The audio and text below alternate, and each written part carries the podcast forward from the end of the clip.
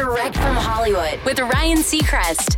Some music fans are getting confused over the name of the new artist Ritt Momney. Is it a person or a band? It's both. Ritt Momney is the name that Utah native Jack Rutter releases music under, and it's just him, but he uses it because it originally was a band name. It was once used by Jack and his high school buddies who were all Mormon, and one by one they left the group to go to their missions, leaving just Jack.